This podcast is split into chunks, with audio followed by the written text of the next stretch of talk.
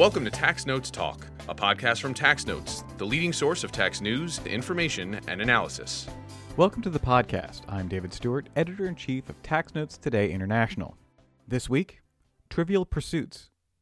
As we're heading into a long weekend here in the U.S., we figured it was a good time to have a little bit of fun.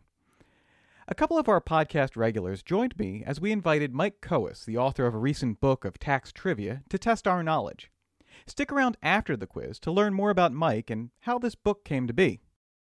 Enjoy. Joining me now is Mike Coas, Senior Tax Counsel at Entergy Services, and he's the author of the book American Tax Trivia The Ultimate Quiz on U.S. Taxation. Mike, welcome to the podcast. Thanks for having me, Dave. And to join in the fun and help me answer Mike's questions, I'm joined by Tax Notes contributing editor Robert Goulder and chief correspondent Stephanie Soong Johnston. Bob, Stephanie, you ready to go? We're ready. Are you ready? Ah, I hope so. I was born ready. Well, all right, Mike, why don't you start us off? Well, I'm uh, glad to be here today. And so we're going to talk about American tax trivia. I've got uh, four different chapters from the book that I want to try to quiz you guys and gals on and see how much you know about American taxation.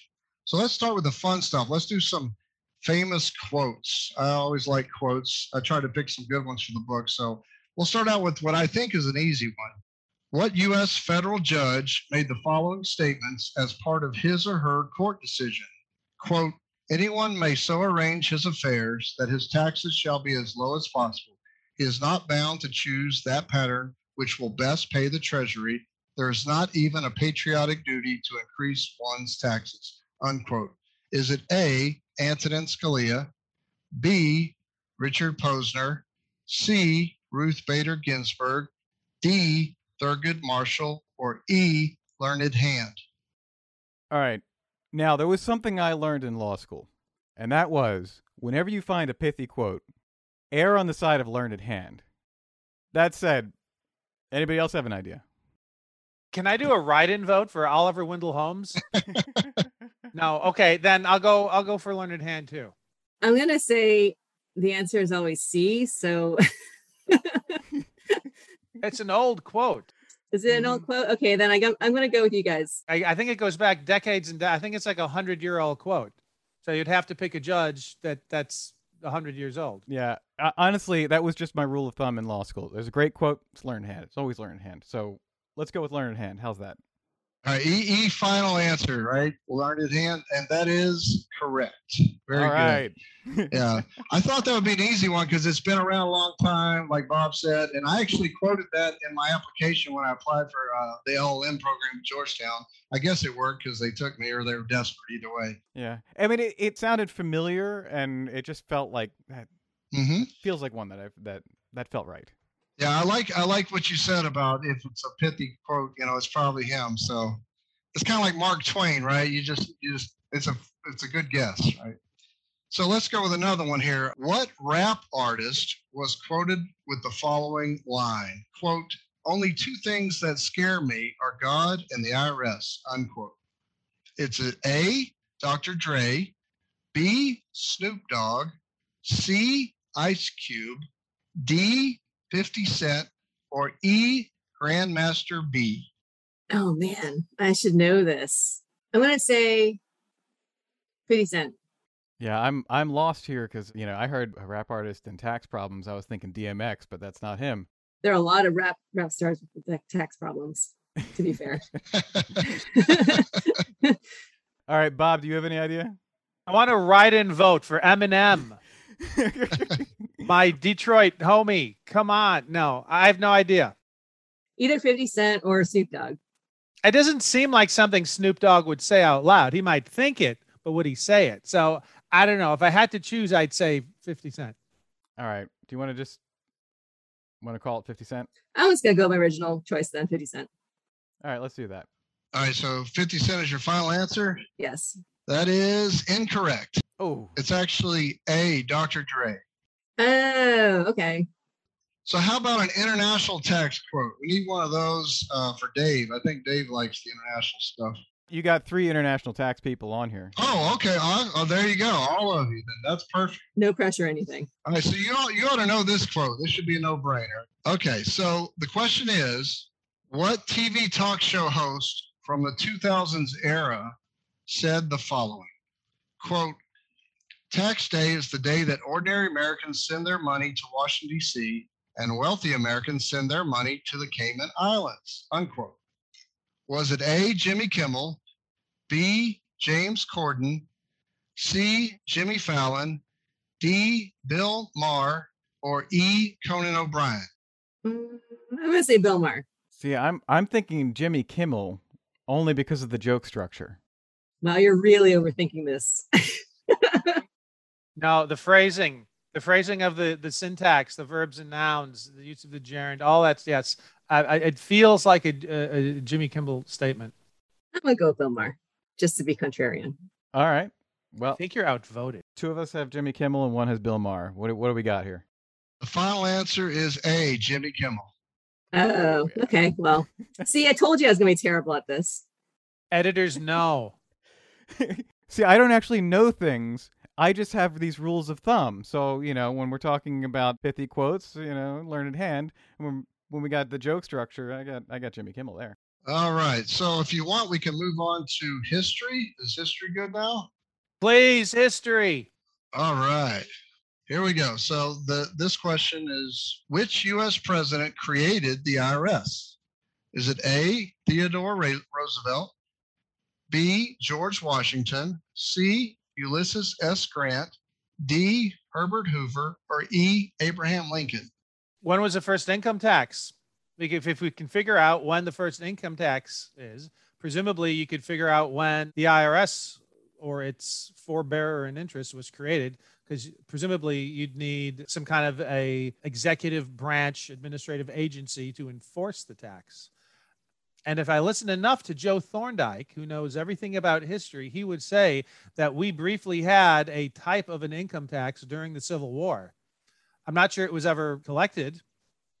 I don't think it raised much money. I'm, I'm not sure they actually called it the IRS, but there was a type of income tax around during the Civil War. But if you're looking for an agency that was actually called the IRS, that would be much later, something like maybe the Hoover era. And just to clarify, it, it doesn't have to be called IRS. It's just the agency that acts as the IRS, whatever the name was. Okay, well then I've given my pitch for uh for, for Abraham Lincoln. I think Lincoln is a is a good bet here. Okay, I'll go with you guys. Now, uh, Joe Thorndike would also say that the income tax as it existed then uh, was unconstitutional. So you didn't have a constitutional income tax until like 1913 or so, right? But I digress. Okay, and you are all correct. It was Abraham Lincoln. So good job on that one. That would be really embarrassing if we did not know that, though, right? right? he has such an awesome reputation, though. You know, all the wonderful things he did for the country. You wouldn't think that he would create this, what became a monstrosity, and you know, sucks all the tax dollars from Americans. You know, they, you know, everyone loves to hate the IRS. So even though they they obviously play an important role in government, you just don't equate the two. Abe Lincoln, IRS, it just kind of it throws people off, or at least I would think so. All right, next one and this is kind of uh, related to one of the topics for what we just discussed actually so here's this is a true or false the irs was originally named the board of stamps and taxes true or false You know, it's got the word board in it. And way back then, everything the federal government did, they called the board of fill in the blank. So I think I'm going to go with true just because it has the word board in it. Can I convince you guys? True. I'm I'm having trouble coming around to believing that this was ever a good name chosen for something. But then again, it is old timey. Well, it's got stamps in it. How can you argue with stamps? That's like the proof that you paid. You don't have like an invoice or a receipt or something from TurboTax. How do you know you paid your Yeah. tax? They gave you a little stamp. Mhm. What you did with it, I don't know. But All right, I'll I'll I'll, I'll come I'll come I'll, okay, Come on, I'll, I'll come on. I'll come with you. All right. So true. all right.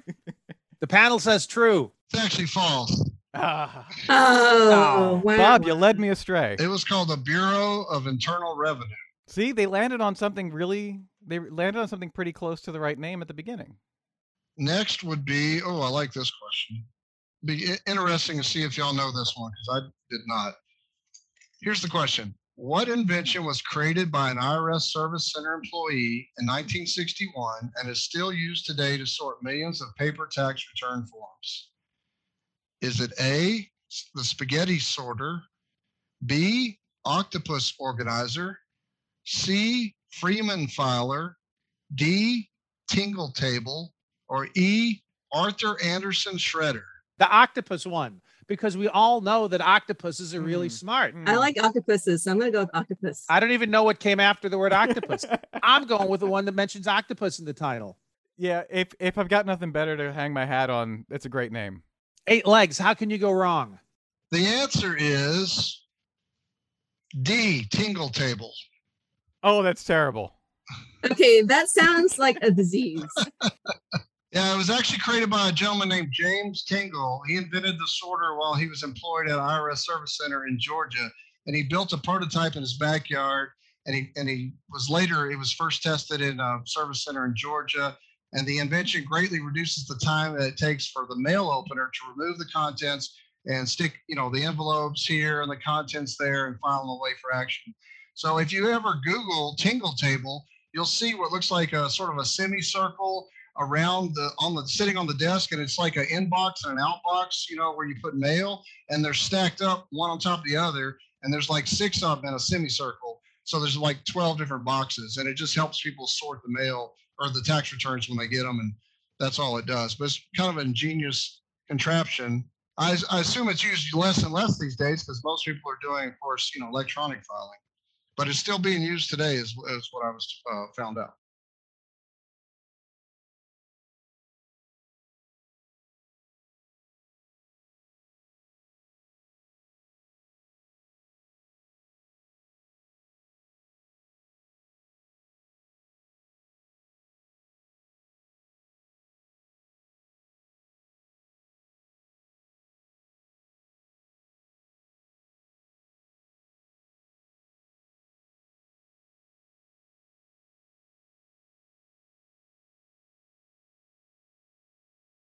All right, so I think that'll do for history. Let's move on to politics. All right, good stuff here. This is one that I did not know, so it'll be interesting to see how you folks do.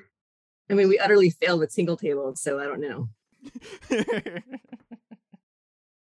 All right, so this is a true or false question. In 2021, the President of the United States is not entitled to any special income tax breaks on his presidential salary and compensation. True or false? Hmm. True? Feels like it should be true. I don't know. The United States of America is the land of tax breaks. There's going to be a tax break for everything, like breathing and oxygenating your blood. I can't believe there isn't some special tax break, some loophole somewhere that doesn't inure solely to the benefit of the President of the United States. I don't recall on my 1040 the line, the, the box to check if you're president, so you get the bre- extra break. Maybe that's the tax break. You you you get your own 1040. I don't know. I'm thinking there's something there. I'm going with no. I gotta, I gotta say, I, I don't think so. Well, I guess I'm outvoted. So it sounds like you're mixed bag. Some of you say true and some say false. Yeah. So I'll go along with the others, but just note the reservation that I'm skeptical here. So the ans- actual answer is false.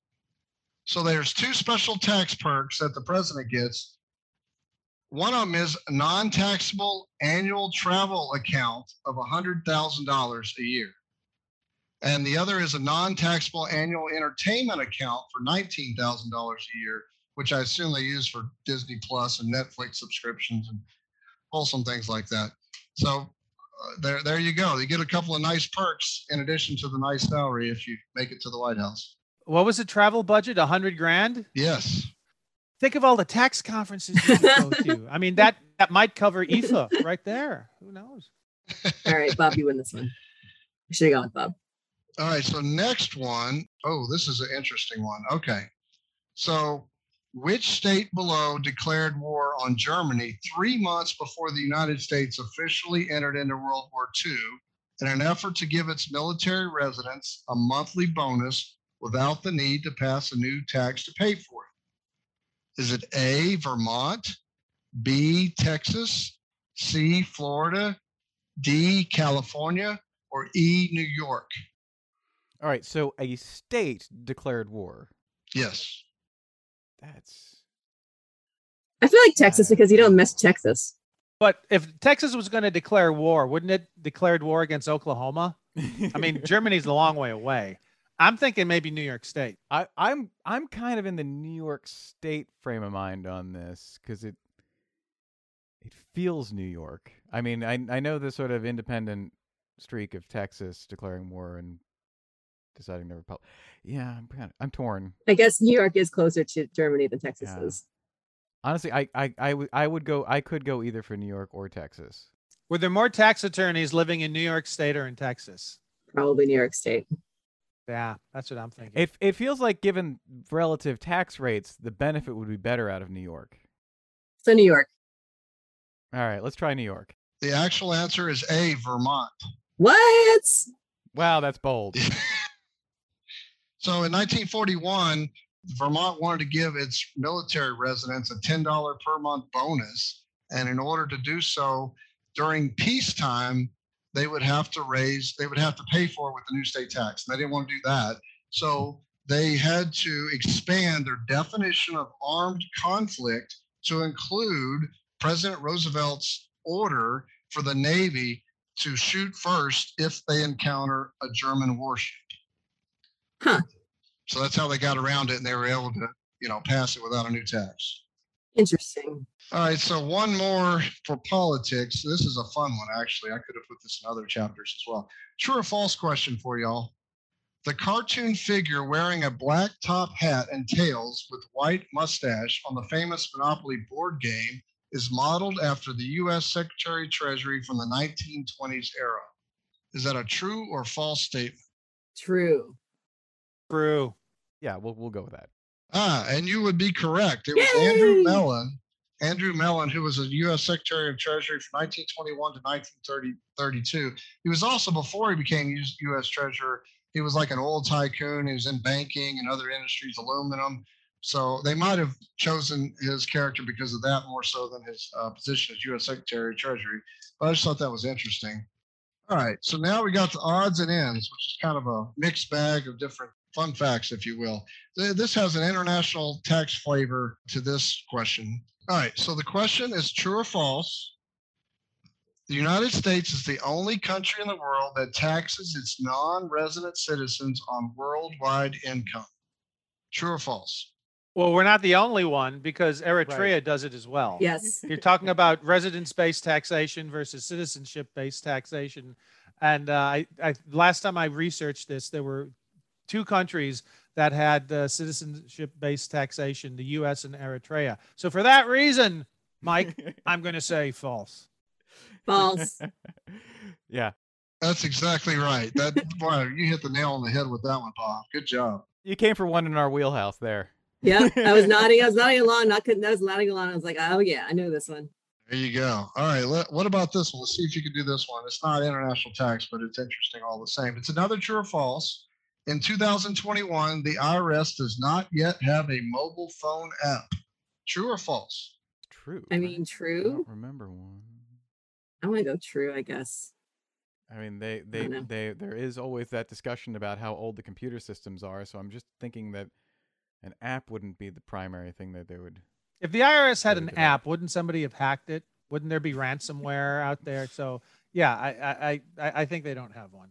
I would be suspicious if I found an IRS app on the uh, in the iTunes store. Stephanie? What say you? I mean, I I don't think there's an app. so it sounds like you're all in the, an agreement. There's no app, so it's false or it's true. I'm sorry. Yep. The correct answer is false. The IRS launched IRS2Go in 2011, and they can use it to keep track of their refund status and you know that sort of thing. I'd never heard of it until I researched this book. Oh, Interesting. So to be fair, we all we're our, our minds are all in international tax anyway. So Good excuse. Good excuse. Yeah, it's uh, well, we're gonna we're gonna hide behind that one. Yeah. yeah. I knew they had a web portal called called IRS2Go or, or documents to go, but I didn't know it was an as an app. I would I would make the argument that that that, that is a, a public relations issue of getting the getting the marketing out there. Yeah. Very good. So the next one is also a true or false question. One of the astronauts on the Apollo 13 mission forgot to file his federal income tax return before he was launched into space on April 11, 1970. True or false? that sounds so crazy. I think it's true. It, it was in the movie Which movie? Apollo 13. That's what he meant when he said, Houston, we have a problem. The original quote was, Houston, we have a tax problem. so assuming uh, uh, assuming that Ron Howard did not lead me astray, I'm gonna go with this is uh, this is true. I th- wasn't wasn't it the Kevin Bacon character? I think so. Uh, so I'm I, if if I'm wrong, I'm blaming Ron Howard and Kevin Bacon. So it sounds like you all say it's true, correct? True. The right answer is true. Very good. It was in the movie. Uh, astronaut Jack Swigert uh, asked NASA Mission Control, uh oh, have you guys completed your tax return? Then Commander Jim Lovell followed up with, how do I apply for an extension? And then Mission Control burst into laughter. And then Swigert replied, It ain't too funny. Things kind of happen real fast down there. And I do need to, an extension. Again, Jack was met with raucous laughter. Luckily, Jack was considered a U.S. citizen abroad, which qualified him for an extension to file his taxes late but penalty free. I like that. A citizen abroad. Yeah. That's about as I- far as you can go, I guess. It would be interesting if the interpretation was you actually had to arrive at another place instead of just be in transit, because then they would have had a seri- another serious problem. It's kind of an international tax que- question now that I think about it. Intergalactic tax question. more like. Interplanetary tax. That's our next angle. All right. So another true or false. Got a bunch of them in this chapter. When the IRS started requiring taxpayers in 1987 to include social security numbers for their dependents aged five and above, approximately 7 million children immediately vanished when compared to the total dependents listed in the prior year's tax returns. True or false? I'm gonna say true. Yeah, I I'm gonna go. I'm gonna go with true, assuming that the seven million is the correct number and it's not a trick there. I'm going to go with true. And I think 7 million is actually lowballing it. I'm surprised it's not more like 20 or 30 million disappearing kids. All right. So it sounds like everyone's in agreement with true. The correct answer is true. When this new rule took effect, each dependent qualified for a $1,900 exemption. The sudden shrinkage in total claimed dependents resulted in an extra 2.8 billion with a B of federal income taxes collected that year. Mercy. that is a whole different kind of tax gap. That's a whole like a human gap. All right, one more. Oh, yeah, we'll end on a good one here. Okay. What state below imposes a $5 per customer tax on strip clubs that serve alcohol? Is it A, Texas, B, California, C, Florida, D, Louisiana, or E, Vermont? I'm not falling for the Vermont trap this time. Um, I'm gonna go with Florida. Oh, I think this one's Texas. I don't know. I just think Florida's. It seems appropriate for Florida. Bob, what say you? Well, it comes down to me and strip clubs. How did I end up in this position? Not Vermont, because I'm upset with them for declaring war on Germany. Let's see. Uh, not California, because it would be more than five dollars. If it was California, it would be like fifty dollars. A five. I mean, five dollars. Okay. Ugh. What did you guys say? Texas or Florida? I have a notion. I'm thinking this is Texas. This feels very Texas. Yeah, maybe Texas because Florida is kind of low tax rate. They don't like taxes, so I don't know. I, I think it was one of the ancient uh, Greek philosophers or somebody who said, you know, if you want more of something, uh, you subsidize it, and if you want less of something, you tax it. And I have a hard time believing that that that Texas would want uh, fewer strip joints. They, they might be like subsidizing it. They may be like you show up, you knock on the door, and the state gives you five dollars. So uh, for that reason, I'm going to go with Florida. Sorry, Dave Stewart. All right. All right, I'll go Florida. My original choice. It was kind of a mixed bag, but you, you all landed on Florida. Yeah. The correct answer is A, Texas. Oh. You shouldn't have listened to me. You shouldn't have listened to me, Dave. no, you're you you've got your your logic was sound. You swung me. So in 2007, the Texas legislature passed the Sexually Oriented Business Fee Act. So I guess technically it was a fee, not a tax, but which imposed the fee on businesses that provide live nude entertainment and allow patrons to consume alcohol. Revenues collected go to the sexual assault prevention programs and health insurance coverage for low income people. This pole tax was challenged in court, and the Texas Supreme Court upheld it as constitutional in 2014. And fun fact, you don't have to pay the fee in singles. Womp, womp, womp. so that's all I have. I hope you guys enjoyed that. Yeah, this was a lot of fun. That was super fun. Well, thank you so much. Uh, this is great. And thank you, Bob and Stephanie, for helping me and in some cases hurting me in answering these questions. Our pleasure. That was a lot of fun. We should do it again sometime. Learned a lot today. Absolutely. Mike, why don't you stick around for a bit and we'll talk a little bit about you and a bit more about your book. Sounds good. Support for this podcast is provided by the University of California Irvine School of Law Graduate Tax Program. The Graduate Tax Program at the UC Irvine School of Law is the number one ranked graduate tax program on the West Coast and number five ranked program nationally. It offers a unique curriculum that gives students a chance to develop both deep knowledge and the practical skills needed to practice law both here in the U.S. and around the world. It's a one year, full time program held at the UC Irvine campus. Applications are open now. The deadline to apply for non US applicants is February 1st, 2022. US and US based international applicants must apply by July 1st, 2022. To apply today, visit law.uci.edu slash gradtax. That's law.uci.edu slash gradtax. Well, Mike, that quiz was a whole lot of fun. So I'd like to learn a little bit about you. Uh, could you tell listeners a bit about yourself and, and what you do in tax? Sure. So I got my LLM in tax, uh, I guess it was in 1996, so about a quarter century ago. Wow, it makes me sound old just to say it out loud. But so I got my LLM from Georgetown and I went into the Big Six accounting. Back then it was Big Six. And I did that for a year. And then I went to a small law firm in Amarillo, of all places and did that for a year, a little bit of tax and corporate work. And then I've been at Entergy Services pretty much for 20, about 23 years now. And uh, I, I, work out of the Woodlands and I really love it there. The people are fantastic. We have a, a pretty good sized tax group and uh, there's folks that do different things. I do federal income tax planning. And so I help them with that and help them structure deals and uh, work on all kinds of stuff securitization of you know big storm cost and purchasing power plants and that sort of thing. So really enjoy the work and the people and yeah, it's been a good run so far. All right, so so one question I'm always curious about is what sent you down the path of working in tax? Great question. So when I was, uh, I guess, in law school, getting my JD, uh, I was in a, my first tax class. Never dreamed in a million years I would want to, you know, one day be a tax geek. So I took that first class. James Beard was the professor and I just immediately I just fell in love with it. I thought, oh, this is what I'm going to do the rest of my life. I really loved the challenge and you know the code. You know, it just seemed really interesting to me.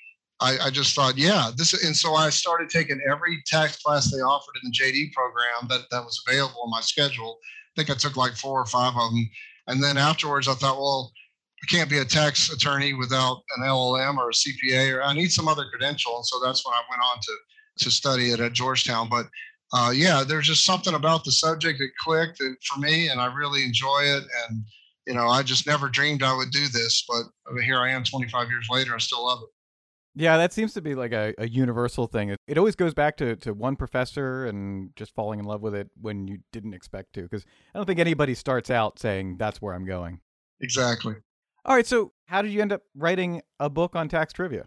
So I, I've been writing books about one a year for the last five years, and then last year I was I was you know the pandemic hit 2020, and I still hadn't decided what to write about. And so, anyway, one thing that happened during the pandemic was, of course, everyone's office building shut down and we were all sent home and we had to work exclusively from home. So, here we are in the summer of 2020. So, it's been whatever, three or four months, and we haven't seen each other except through Zoom meetings or WebEx. And, you know, start to miss your, your coworkers and the camaraderie that you have. And WebEx is nice, but it's not the same. And then one of my coworkers, Amanda McLawn, she had this idea that we should have like a work happy hour, like a Zoom call after work, and just you know, she had some topic, it wasn't even tax related. Uh, and so we all enjoyed about an hour of each other's company just on a Zoom call after work one day. And I thought, what the heck? I think I can do this. And so the next month, still in the summer of 2020, I came up with the idea I'm going to do tax questions. And I, and I spent about three hours researching 25 questions you know, tax related questions, true, false, or, or, multiple choice. And then when we had the actual work happy hour, uh, I spent about an hour with them and we had a blast. We were laughing and giggling, kind of like what we just went through. Uh, and so it was a really good time. And I thought, this is an interesting concept. And we never did it again, but it stayed on my mind because I guess we got busy with other projects. And so lo and behold, I finally decided, you know what, my next book needs to be about that. And I will tell you, it was a hard decision because it's a lot of work to write a book, obviously. And when I look on Amazon, there is zero tax trivia books. I couldn't find a single one. I Googled it, I couldn't find anyone. And I thought this is either a really good idea or it's really a bad idea. Maybe there's a reason why there's no tax trivia books out there. And so my book's only been out two months and sales have been kind of so so. So we'll see how it goes. Maybe things will pick up, you know, at Christmas and then next year at the uh, tax season. But anyway, w- whether it sells a book or, or, a million, I'm just happy because it was a lot of fun to research this. I discovered a lot of stuff that I didn't know about, and uh, it was a really fun project. Yeah, so actually, I was going to ask about that. You know, where these topic ideas come from? You know, was it mostly from what you knew, or were you just going out there and checking for things in among various categories? Basically, what, what was your process for coming up with the topics for the book? So I ended up coming up with 10 different topics. You know, each chapter has its own topic. There's 25 questions in each. And what I did was I started with the original 25 questions that I used in the little work happy hour. And I figured out, okay, this looks like it's clearly a history question. And this one's uh, more about the IRS structure. And uh, this one's more about the audit cycle and, and you know, this one's about the tax forms and this is about the code. I had a bunch of questions about the code. And so it just sort of neatly fit. I was just trying to categorize each one and I came up with, you know, eight or nine right away. And then, you know, politics was another one because I was, that was one thing I learned was, oh my gosh, I didn't realize how much the IRS as an agency had been used and, and or abused by presidents. You know, it wasn't just you know one bad apple either. It was uh, multiple ones where they kind of use the IRS as a political weapon, if you will. So I learned uh, so much about this, and I'm not even a history buff. I'm not even like a political you know uh, junkie. That I'm. It's just I like taxes, and the more I dove into this stuff and the history of it, and you know the first income tax and how, as Bob was saying, there was a period of time where they had a temporary income tax to pay to fund the Civil War, and, and then that was repealed, and then there was later a more permanent one. So just learning all this stuff or relearning some of it was very interesting to me, and I thought well, maybe other people would enjoy it too. Well, on, on that note, you know, we're heading into the the gift giving season. Who do you see as the target audience for this book? So great question. So I'm thinking obviously tax professionals would ideally be a target audience for this book, but it could be, you know, history buffs or uh, just anybody that's into trivia, you know, American trivia questions, because there's a lot of that in there too. I gave a copy to my parents and they are none of the above and they loved it. They loved the chapter on the quotes because I have like a 25 questions on just funny tax quotes. And they got a kick out of that. So, you know, really it's a pretty broad spectrum of people that will enjoy it. But I think the primarily the target audience is tax professionals, CPAs, tax attorneys, anybody like that. Now, you, you mentioned you've written some other books. What else have you written about? I kind of write books based on just my hobbies or my passions. And uh, one of my loves is I teach a night class at the local community college at Lone Star College, and I teach business law and I've taught a corporate and partnership tax there as well. And so my very first book that came out five years ago is called Engaging College Students, a fun and edgy guide for professors. And that was just really based on my experience, just teaching tips, if you will. And so that was my first book. Uh, after that, I wrote two books for authors. One was a self publishing guide. All my books are self published. And uh, my self publishing guide, I just sort of threw it together. It literally came out four months after my first book. I didn't even plan to write it, but so many people kept asking, well, how do you self publish a book? And, and so I, I published it four months after the first one. And lo and behold, that little book has sold 3,000 copies. I mean, I'm just floored by that. I just never expected that. Then I have a book marketing guide to help other authors sell their book because believe it or not, marketing your book is even harder than writing a book. And my next book was about um, off-road racing, believe it or not. So one of my passions and hobbies is I like to off-road race. Uh, I, am into the side by side like a Polaris RZR. They kind of look like a golf cart on steroids, and we race them to the woods for like an hour and uh, try not to hit any trees or run over each other. You know, it's a lot of fun, and it's something I can do with my son. He's my co-pilot, so I wrote a book about that one. That one's called Texas Off-Road Racing: A Father-Son Journey to a Side-by-Side Championship. And so then my fifth book is this one, American Tax Trivia, the ultimate quiz on U.S. taxation. Well, all right. Thank you so much. It was great having you here, and the book sounds fantastic. Thank you for being our quiz master. Thank you, Dave. I really enjoyed it. Now, coming attractions. Each week we highlight new and interesting commentary in our magazines. Joining me now is Acquisitions and Engagement Editor in Chief, Paige Jones. Paige, what will you have for us? Thanks, Dave. In Tax Notes Federal, Ben and Wang examines the different ways the automatic child tax credit is being used by various categories of taxpayers. Dean Zerbe explores how the IRS can crack down on tax evaders and close the tax gap by strengthening the IRS whistleblower program.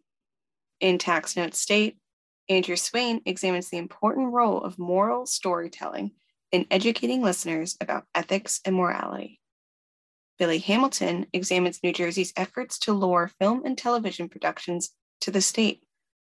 In featured analysis, Roxanne Bland examines efforts that states and localities could make to help increase gun control without infringing on the Second Amendment and citizens' right to own firearms. On the opinions page, Robert Goulder wonders whether a domestic FATCA regime would be plagued by disproportional overreach and unintended consequences. And now, for a closer look at what's new and noteworthy in our magazines, here's Tax Notes Executive Editor for Commentary, Jasper Smith. Thank you, Paige. I'm here with tax practitioner and Tax Notes International columnist Peter Mason for a special edition of In the Pages. Peter has recently published a new book, Building Better Taxes, which features several of his T&I articles. Peter, welcome to the podcast. Thank you, and hello. I'm delighted to be here. And certainly delighted to have you. So, to begin, could you tell us a little bit about your book? Yeah, sure. So, my new book is called Building Better Taxes, and it goes to the heart of the tax legislation. It looks at how taxes are applied in practice and just questions if that makes sense. Taxation should motivate or discourage or redistribute wealth, or just all of that, as part of a logical government strategy to build stronger trade and better societies. My book Building Better Taxes critiques and challenges current tax practices. It's a collection of articles, as you said, targeting tax policy and tax risk to transfer pricing and tax people. Now, it builds on my first book, Tax Commandments for Business, where I revealed best practices and tips of the trade in operating an effective, successful, and responsible tax function.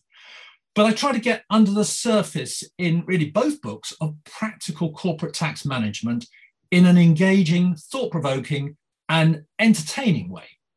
So, my, my new book, this Building Better Taxes, is for tax professionals, but it's also for anyone who wants to understand how big business is really taxed in concise articles on hot tax topics. Jasper, in effect, it's the ultimate coffee table tax book. It sounds like it, Peter, and thank you for that overview. So, in the time we have left, I thought maybe we cover just a few highlights from the book. Sure. So, could you first tell us how you dealt with tax risk as a tax director? Yeah. In fact, I've, I've actually dedicated a quarter of the book to this critical area of tax risk. Above all, I believe that risk and opportunity are opposite sides of the same coin. In that sense, a tax professional should embrace calculated tax risks to claim the best opportunities for his business. Put simply, if you do not deduct an expense for tax purposes, then there is no tax risk of it being disallowed. But then you've completely lost any potential for tax relief. We have to be bold when we manage tax risks, as well as being commercial business people in judging the risks we take. Companies design great new products that at their outset have huge risks of failure. But to not embark on that journey would result on zero potential of a grand prize of business success in the market later on. Of course, there are unknown and unexpected tax risks or surprises. And unfortunately, as tax people, these are our tax mistakes and problems. Every tax director has to have some sort of robust tax compliance framework to deal with those risks. But, you know, some will always get through.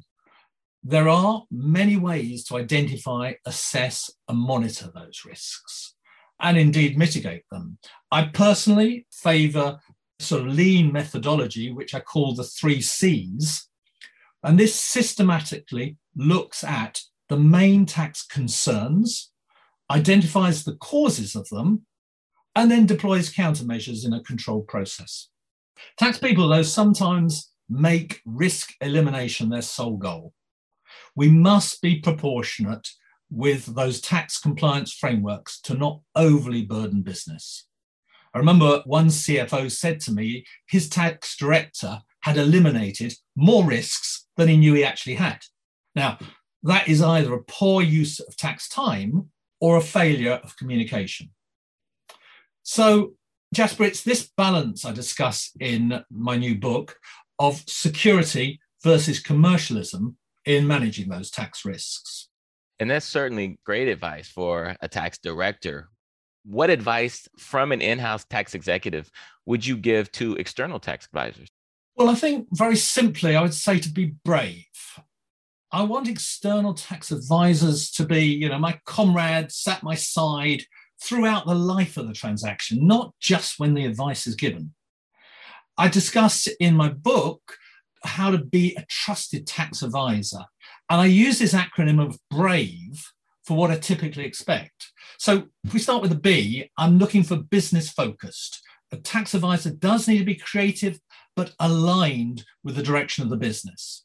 For the R, I want them to be risk sensitive and prepared to take on risk, as we've talked about, but understand the company's thresholds and parameters for where its risk appetite sits. The A of brave is to be adaptable and agile.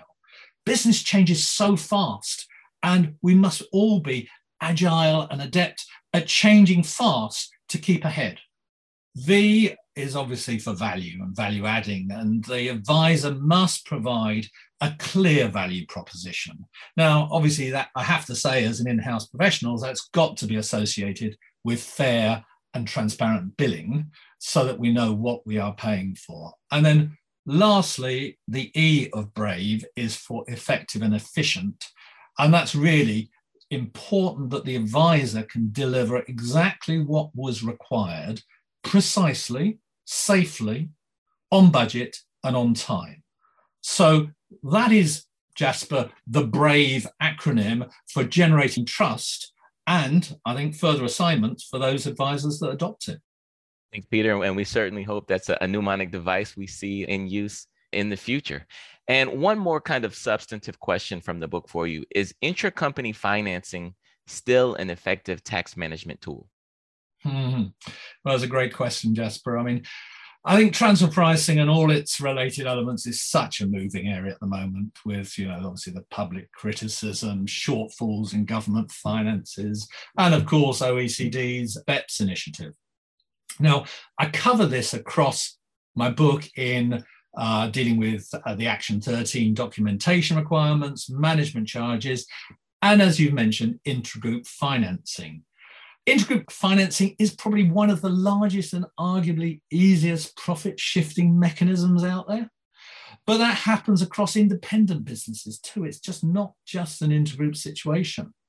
And the OECD has updated its transfer pricing guidelines for multinational enterprises and tax authorities on this specific point. But it largely overcomplicates and creates more uncertainty and confuses. All in all, just you know, this is another death nail in the arm's length principle, which is arguably on its last legs or perhaps last arms.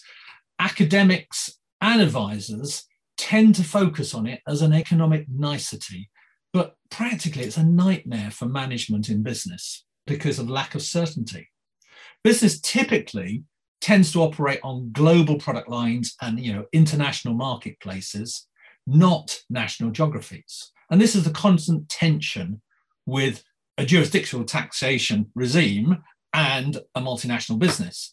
And BEPS 2 and other developments are increasingly looking at the sort of global pie of profits and allocating them for tax purposes around the world, you know, the sort of global formulary apportionment. Realistically, that's what multinational businesses do.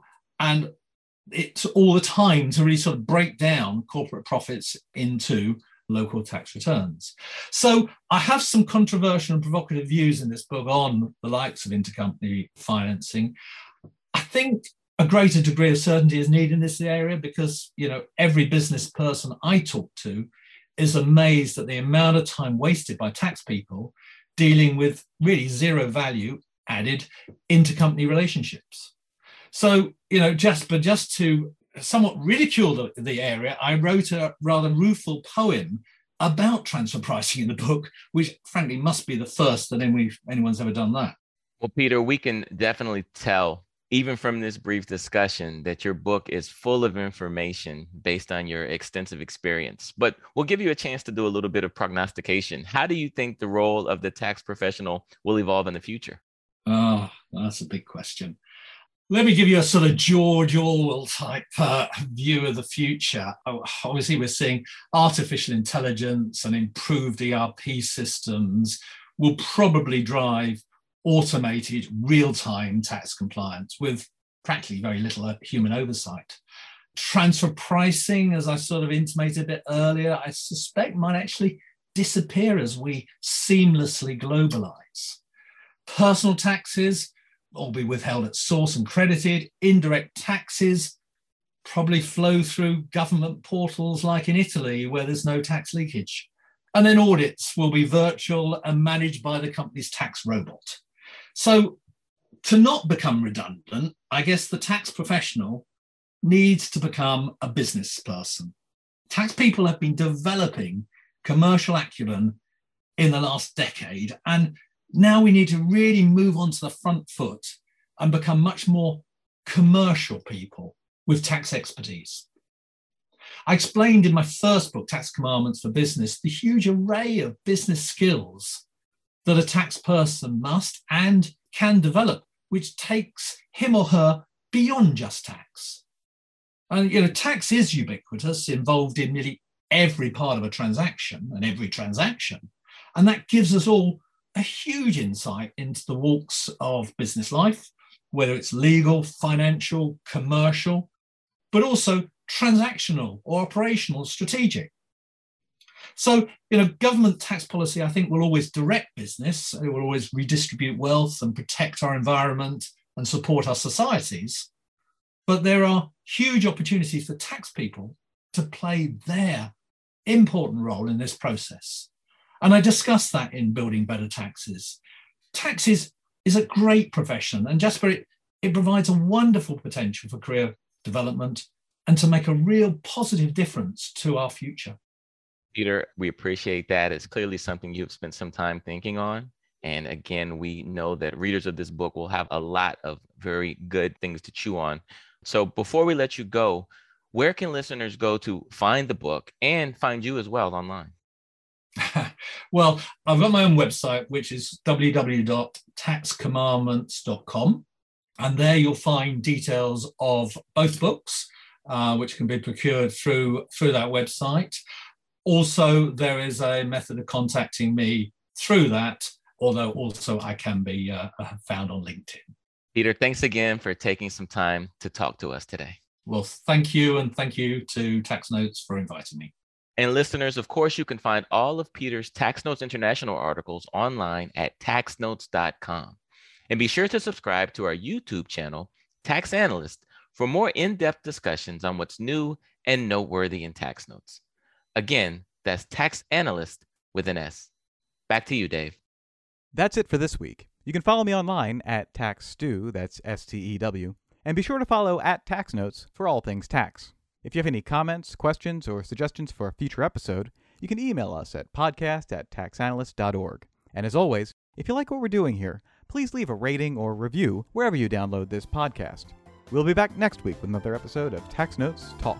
Tax Notes Talk is a production of Tax Notes. You can learn more about us by visiting www.taxnotes.com/podcast. When major media wants the straight story, they turn to Tax Notes. Thank you for listening, and join us again for another edition of Tax Notes Talk. Tax Analysts Inc. does not provide tax advice or tax preparation services. Nothing in the podcast constitutes legal, accounting, or tax advice. A full disclaimer is included in the transcript.